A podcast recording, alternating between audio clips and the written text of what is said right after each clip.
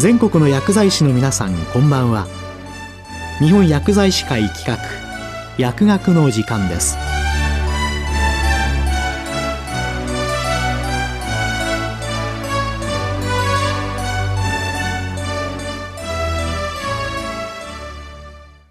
今日は厚生労働省アワー化学物質の安全対策について厚生労働省医薬生活衛生局医薬品審査管理課化学物質安全対策室本田隆明さんにお話いただきます。本日は化学物質安全対策室が取り組んでいる施策の概要についてお話しさせていただき、特に私が現在取り組んでおります家庭用品に関する行政施策を詳細にお話しさせていただきます。薬剤師の皆さんが普段扱う化学物質は医薬品などが主なものかと思いますが、医薬品以外の化学物質からも私たちは様々な恩恵を受けて日々生活しております。化学物質安全対策室では日常生活や産業分野を様々な場面で支える化学物質が安全に使われるよう、新規化学物質の審査、毒物、劇物への対策、家庭用品中の有害物質による健康被害の防止などを関係省庁とともに行っております。当室では特に化学物質の審査及び製造等の規制に関する法律、過信法、特定化学物質の環境への排出量の把握等及び管理の改善の促進に関する法律、加管法、毒物及び劇物取締法、毒劇法、有害物質を含有する家庭用品の規制に関する法律、家庭用品規制法の4つの法律を中心とし、化学物質の安全対策について日々取り組んでいます。国民の健康を守るためには重要なことですので、薬剤師の皆さんにもぜひこれらの法令について知っていただきたいと思います。まず、過信法、過管法、毒撃法について簡単にご説明いたします。最初に、化学物質の審査及び製造等の規制に関する法律についてお話しいたします。過信法の目的は、人の健康を損なう恐れまたは動植物の生息もしくは生育に支障を及ぼす恐れがある化学物質による環境の汚染を防止するため、新規の化学物質の製造または輸入に際し、事前にその化学物質の正常に関して審査する制度を設けるとともに、その有する正常等に応じ、化学物質の製造、輸入、使用等について必要な規制を行うことです。過信法はポリ塩化ビフェニル、PCB による環境汚染問題などを契機に、社会的関心が高まる中で制定された法律です。PCB をはじめ、高蓄積性、難分解性、長期毒性のある化学物質を第一種特定化学物質に指定するほか、新規化学物質の審査や確認、またすでに上司されている一般化学物質の継続的な管理を定めています。新規化学物質の審査をはじめ、種々の業務について法律を共感する経済産業省及び環境省と連携しながら過信法の運用を行っています。特定化学物質の環境への排出量の把握等及び管理の改善の促進に関する法律は、事業者による化学物質の自主的な管理の改善を促進し、環境の保全上の支障を未然に防止することを目的としています。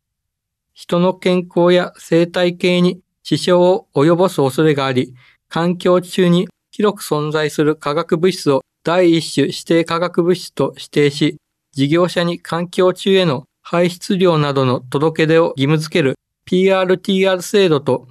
安全データシート SDS の交付が義務付けられる SDS 制度から構成されています。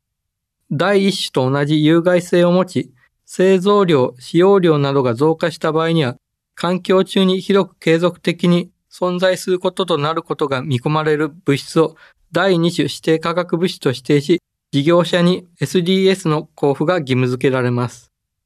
次に、毒物及び劇物取締法についてお話しします。毒劇法は、日常流通する有用な化学物質のうち、主として急性毒性による健康被害が発生する恐れが高い物質を毒物または劇物に指定し、保健衛生上の見地から必要な規制を行うことを目的としています。具体的には、毒物劇物営業者の登録制度、容器等への表示、販売譲渡の際の手続き、盗難、紛失、漏洩等防止の対策、運搬、廃棄時の基準等を定めており、毒物劇物の不適切な流通や漏洩等が起きないよう規制を行っています。続いて私が現在取り組んでいる業務に関係する家庭用品規制法についてお話しします。有害物質を含有する家庭用品の規制に関する法律では、下着などの衣類や靴下などの繊維製品、洗浄剤、エアゾール製品など各種家庭用品に使用される化学物質による健康被害の防止を目的として、有害物質を含有する家庭用品の規制を行っています。具体的には法律に基づき家庭用品を指定し、その中の有害物質の含有量、溶出量等について基準を定めています。現在、ホルムアルデヒドなど21物質群が有害物質と定められております。また、市販されている家庭用品の安全性等についての情報は、都道府県保健所設置し、特別区において芝居した家庭用品を検査し、違反がないか調査して、厚生労働省に報告されて収集されています。最近の家庭用品規制法の動向としては、今年の令和4年3月に省令の一部を改正しました。これまで規制基準中にはそれぞれの有害物質の試験方法が定められていましたが、分析技術の進歩及び分析に必要な試薬や器具等が入手困難になる可能性等を考慮して、試験方法の見直しを適時適切に行えるよう、省令の一部を改正し、工程の試験法を別途定める通知に移行させました。また、試験法の制定時からの科学技術の進歩を踏まえ、厚生労働科学研究においてより安全で簡便かつ精度の高い試験方法の開発を行ってきました。その研究成果に基づき、省令の一部改正と合わせて、主に防虫加工剤として使われている有害物質2種と、溶剤として使われている有害物質3種について、試験方法の改正を行ったところです。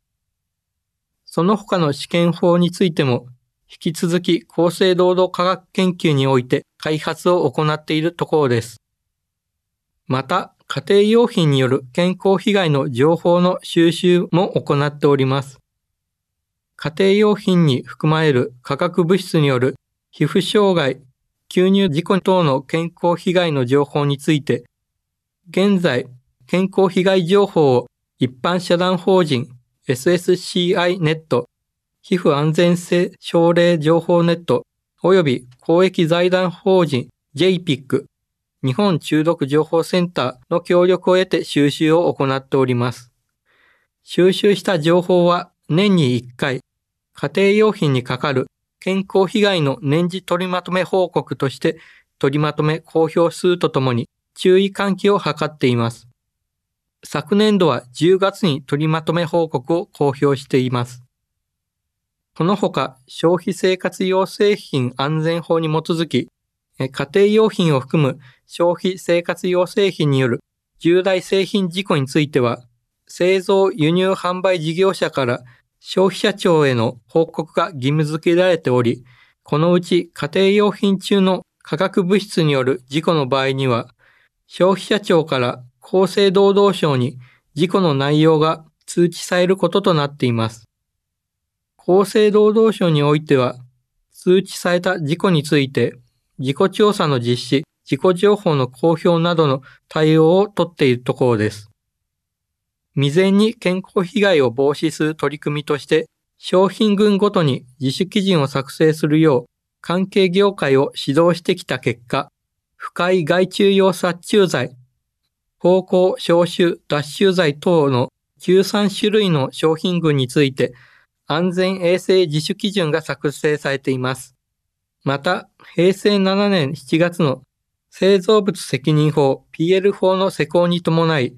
事業者自らによる製品の安全確保レベルのより一層の向上を支援するため、家庭用品事業者等が被害防止対策を推進する際のガイドラインとして、平成9年1月に家庭用化学製品に関する総合リスク管理の考え方を作成しました。また、この考え方に基づき、防水スプレー製品などの各種製品群につき、事業者等が製品の安全対策を講じるために利用するための安全確保マニュアル作成の手引きを作成及び改定を行っています。この他に、いわゆるシックハウス症候群への取り組みを行っています。当室ではシックハウス、室内空気汚染問題に関する検討会を設置して、現在ホルムアルデヒドなど13物質の室内濃度指針値及びそれらの標準的測定方法の策定を行っています。この室内濃度指針値は、現時点で入手可能な毒性にかかる科学的知見から人がその濃度の空気を一生涯にわたって摂取しても健康への有害な影響は受けないであろうと判断される値を算出したものです。平成31年1月には13物質のうちの3物質について指針値の改定を行いました。また最近では柔軟剤などの香りで頭痛や吐き気がするという相談が消費生活センター等に寄せられていることを踏まえて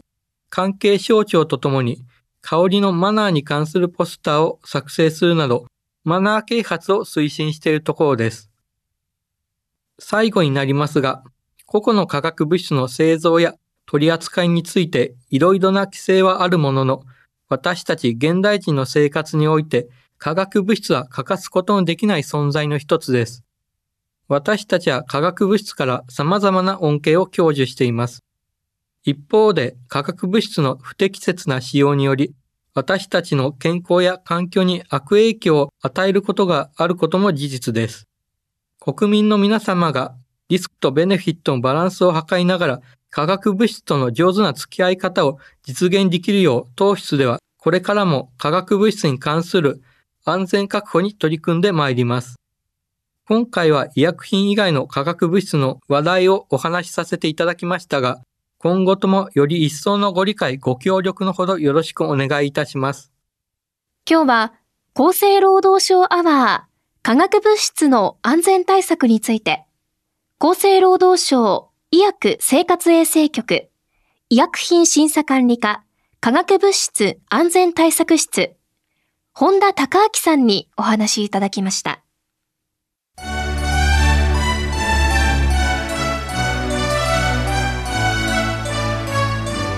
本薬剤師会企画。薬学の時間を終わります。